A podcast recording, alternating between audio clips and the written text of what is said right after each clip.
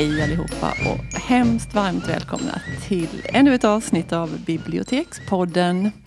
Jag heter Elisabeth och det här är Halmstad stadsbibliotek som sänder. Och med mig har jag... Jeanette Malm. Ja, så gött att du är här. Mm, det, det är tryggt. det tryggt varit... och invant och mm, välbekant. Precis, det hade varit så ensamt annars. Eh, idag så har vi rubriken Vandringar med böcker. Ja. Inte det är lite fyndigt? Ja, mycket fyndigt. Det är kanske bara vi som fattar hur fyndigt ja, det är. för det är några gamla BTJ-foldrar ja, som alltid precis. har funnits. Som hette så. Olika teman. Ja, gäsp. Mm. Men nu ska det inte bli tråkigt utan bli roligt och animerat och intressant. Vi har verkt på det här temat ganska länge. Ja, det har vi. Mm, det, har liksom det ligger oss varmt om hjärtat. Mm, och nu har det legat till sig. Och vi tänker rent bokstavligt mm. vandringar ja. i litteraturen. Där det vandras. Mm. Precis. Och du Jeanette, jag tänkte börja med att fråga dig så här då. Du är ju en vän av faktarutor och ja. distinktioner och vad skiljer det ena. Men det här med, för det har jag tänkt på, det här med att vandra. Mm. Va, vad skiljer en vandring från en promenad om vi börjar där? Mm. Det tog jag reda på, inte med anledning av den här eh, poddinspelningen utan i eget intresse. För mm. att jag är en person som går mycket mm. eftersom jag har hund, precis som du. Ja. Och jag är med i ett forum på internet på Facebook som heter Vandrarna. Ja. Och där läggs det upp de mest fantastiska, alltså folk går och de tältar och de håller ja. på. Det är verkligen på sån hardcore. Väldigt mycket materialsport har jag det förstått. Att det är... Inte bara skorna utan Nej, andra. Nej, kära någon. Det är ner på knivbladsnivå, Oj. vilket stål det ska vara. Sådär. Men, eh... Kniven, måste man ha kniv med ja, när man ja. vandrar? Oj. Jag visste inte heller allt detta. Nej. Men då när jag var ny där så ställde jag frågan mm. som fick väldigt stort gensvar i mm. det här forumet. Att vad skil- när blir det en vandring? Vad skiljer mm. en vandring från en promenad? Ja. Och då var det flera som tyckte att det var jätteintressant. De mm. hade faktiskt inte tänkt på det så noga. Mm. Men jag fick, det utmynnade väl i en ganska klar linje där att en promenad är någonting du bara gör. Du tar på dig jackan mm. och greppar hunden och går ut. Utan går kniv. Utan kniv. Men en mm. vandring det kräver en viss utrustning. Eh, eller inte kräver, men du har din ryggsäck, du har din termos, du har kanske någon för att göra upp en eld där du ska Oj. Eh, tillaga din torkade mat och så vidare. Jag har aldrig varit på vandring hela mitt liv. Nej, med Faktiskt. den eh, definitionen så har ju inte jag heller Men det måste vara Så det har man... ingenting med längd att göra. Det var de det. väldigt noga med att tala om att sträckan har ingen betydelse. Nej, fast det är ju det är underförstått. Som, om man ja. ska göra upp eld så det gör man ja. ju inte på sin Man korta... går ju inte runt knuten och säger att man har varit ute och vandrat för att man har gjort upp en eld. Nej. Men eh, det liksom ligger inte i själva definitionen. Nej, nej. Så då tycker jag att det blev lite klarare. Ja. Och det vi håller på med. Men det, vandring är ett väldigt fint ord tycker jag. Ja. Det är mycket, alltså promenad låter lite tråkigare. Mm. Ja, tänka på det. Mm. Spatsera då? Ja, det tror jag är ett Ut, ord, ord på utdöende. Ja, det faktiskt. ser vi snart på listan över ord Det kräver nästan en käpp också. En spatserkäpp. ja. Mm. Ja, men det finns många olika liksom, ingångar till det här. Men nu tänkte jag överraska alla med att jag har läst en fackbok. Ja. Ni som brukar lyssna på oss vet att Jeanette står för det fackliga och jag står för skönlitteraturen ofta. Men nu... Det värsta är att jag inte har läst den. Fast jag, jag har tänkt det är så härligt. jättelänge. Ja, jag känner att jag har ligger sånt... hemma på bordet. ja, det har du sagt så... nu sen Jag har sagt det länge. Som tur är det ingen kö så jag har kunnat låna om den. Ja. Men vad heter den då? Vem har den heter den? Vanderlust. Ja. Och det är Solnit som har skrivit den. Rebecka. Rebecka, ja. ja. Hon med män förklarar saker för mig. Ja. Mm. Den eh, gillar vi. Den gillar vi och så även denna Vanderlust som är väldigt omfångsrik och fantastiskt härlig bok. Heder åt henne som har ägnat så mycket tid och möda. För hon går verkligen till botten med, med det här med att vandra. Mm. Och ett jättesmart Liksom, men det är en rolig företeelse där att, att, ta ett begrepp och sen så belysa det ur så många olika mm. aspekter mm. som hon gör. För det här med att vandra, det har vi ju verkligen gjort i alla tider. Det är ju det mest naturliga vi gör nästan. Ja, ja men verkligen. Och vi vandrar i städer och vi vandrar i naturen. Och man kan fundera på religion, på pilgrimsvandringar mm. och på politik, alltså på såna demonstrationer och marscher där man vill befästa olika saker eller protestera ja, mot någonting. Just det. Um, och man kan vandra ensam och i grupp och med hund och utan. Alltså, och historiskt, hon, hon, hon kopplar det här då till massa olika företeelser och till litteratur. Mm. Uh, en jätte, jätte... Och sen skriver hon också det är som en jättelång essä, eller som flera, den är ju indelad i flera olika kapitel. Och hon skriver också liksom personligt om sina egna, hon, har bo, hon är ju från USA mm. och har bott på lite olika ställen. Och när hon bodde där utanför San Francisco så var det någon särskild liten udde som hon älskade att vandra mm. till. Och där växte några rara blommor som hon brukade titta på. Okay. Alltså hon väver in sina egna vandringar med det här hela kulturhistoriska aspekten. Det är ett väldigt snyggt grepp tycker jag. Absolut. Och, och ja. För mig som läsare så har jag ändå henne som fast punkt då mm. ut i det här. Eh, ja. Eh, mer lärda. Precis, och man kan också, sen är det en sån jättegedigen litteraturförteckning där bak. Och den är ju säkert 30 sidor lång där hon, var hon har hämtat mm. alltihopa det här ifrån. Och där blir man jättenyfiken. Jag var faktiskt tvungen att gå upp på fackavdelningen en gång till och låna en bok av Virginia. Var ska detta sluta? ja, jag vet inte var. eh, lånade Virginia Woolfs bok om hennes vandringar i London. Ja. som man, nästa gång man ska dit, nej. nästa gång man ska till London så får man nog ta med sig den och så gå i hennes mm. spår. Ja, den var jätteintressant. Ja, men det har sått så mycket frö som ligger och gror hos mig. Den här mm. Solnits bok Vanderlust. Är det något särskilt sådär om du ska picka, picka plocka ett guldkorn ur den? Någonting som du... För det har jag, jag är ute och far efter en speciell sak. Ja, ja men det, ja, kanske det här med, nu vet jag inte om jag säger rätt här då, men det kan vi ta sen. Eh, men det här med vandra i stan och vandra i ja. naturen. Ja. Um, och att det finns olika liksom, idéer om att det är lite finare att gå i naturen och få naturupplevelser. Ja. Och man ska ja. titta det stora scenariot, titta på dälden och kullen och skogspartiet och kanske havet. är mm. säkert det finaste.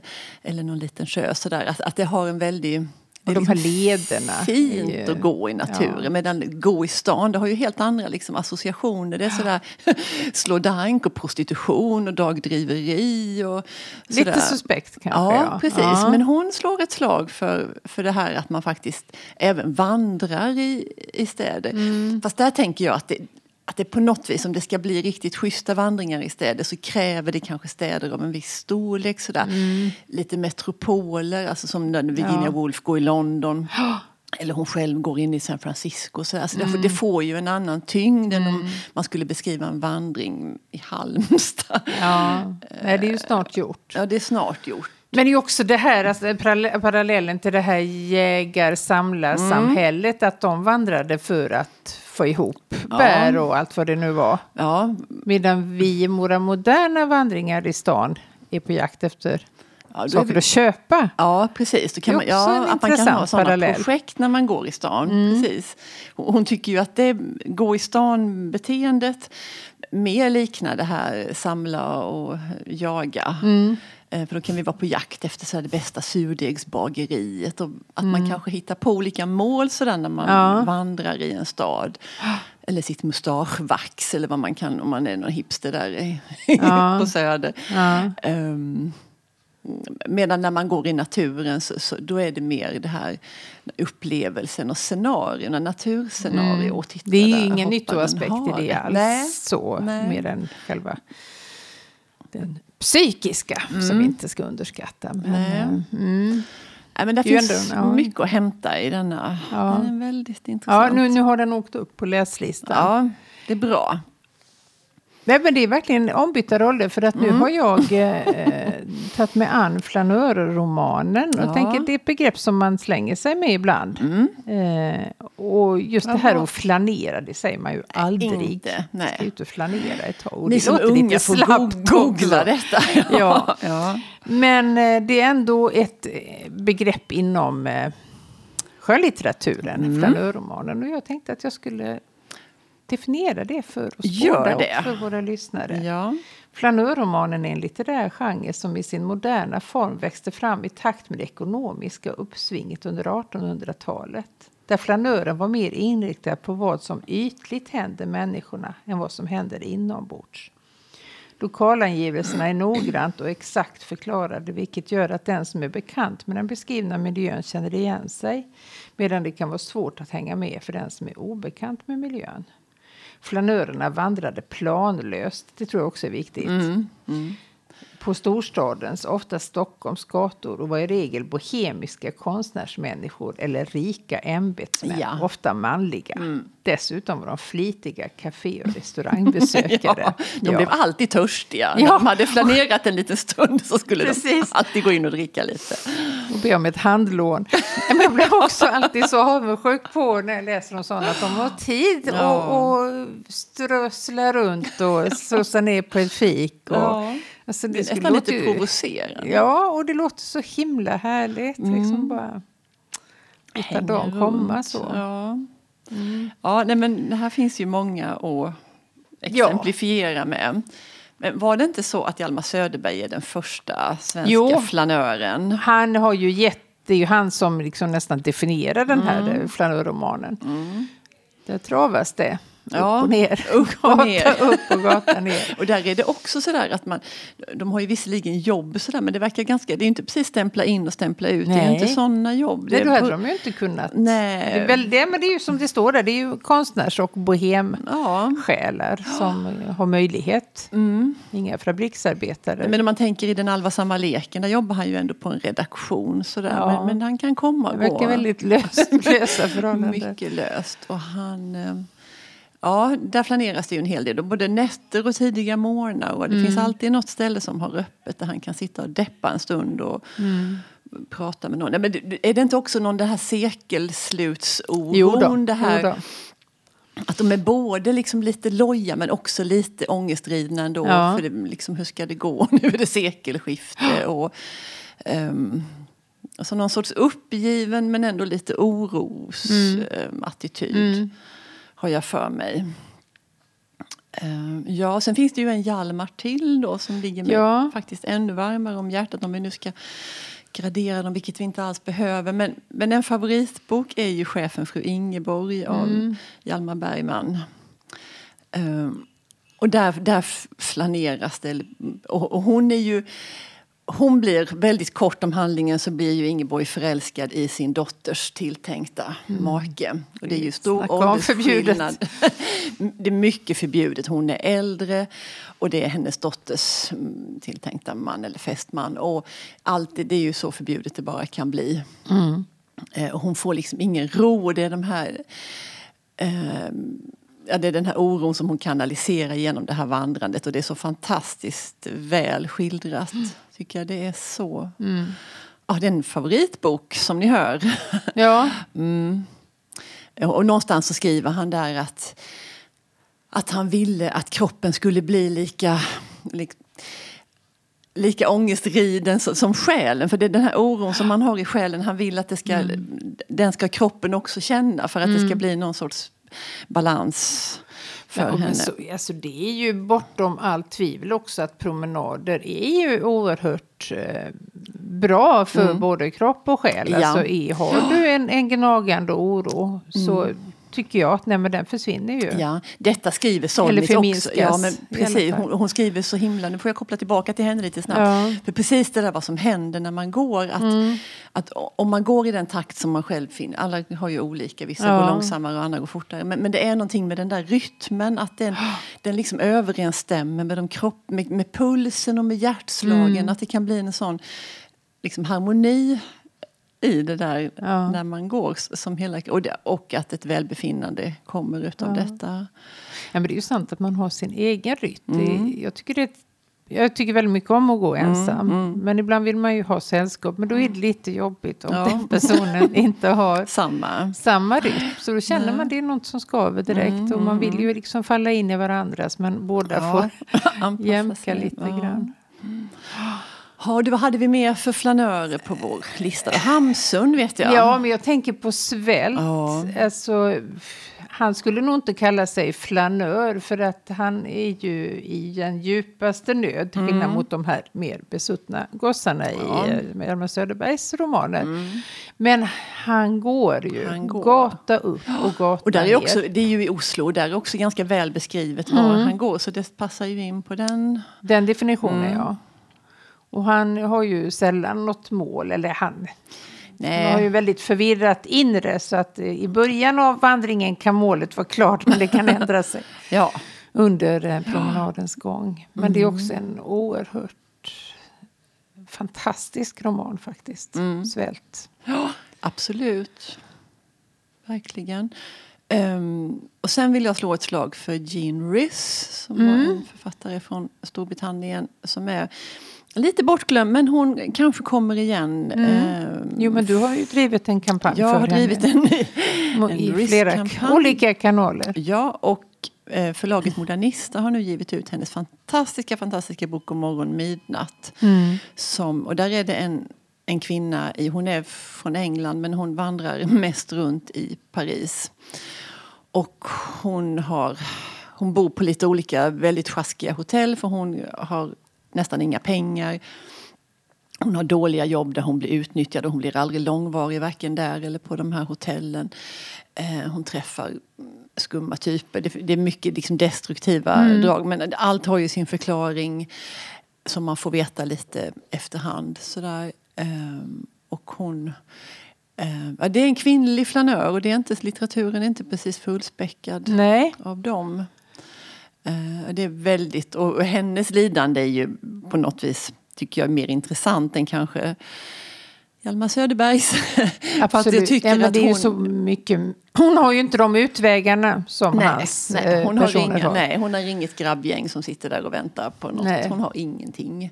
Nej, och mycket uh, mer utsatt som kvinna också. Otroligt. I, Ja, och alla hennes böcker, hon är inne på det här flanerandet i andra romaner också. Inte i alla, men äh, jag tycker verkligen heja Jean Riss. Ja.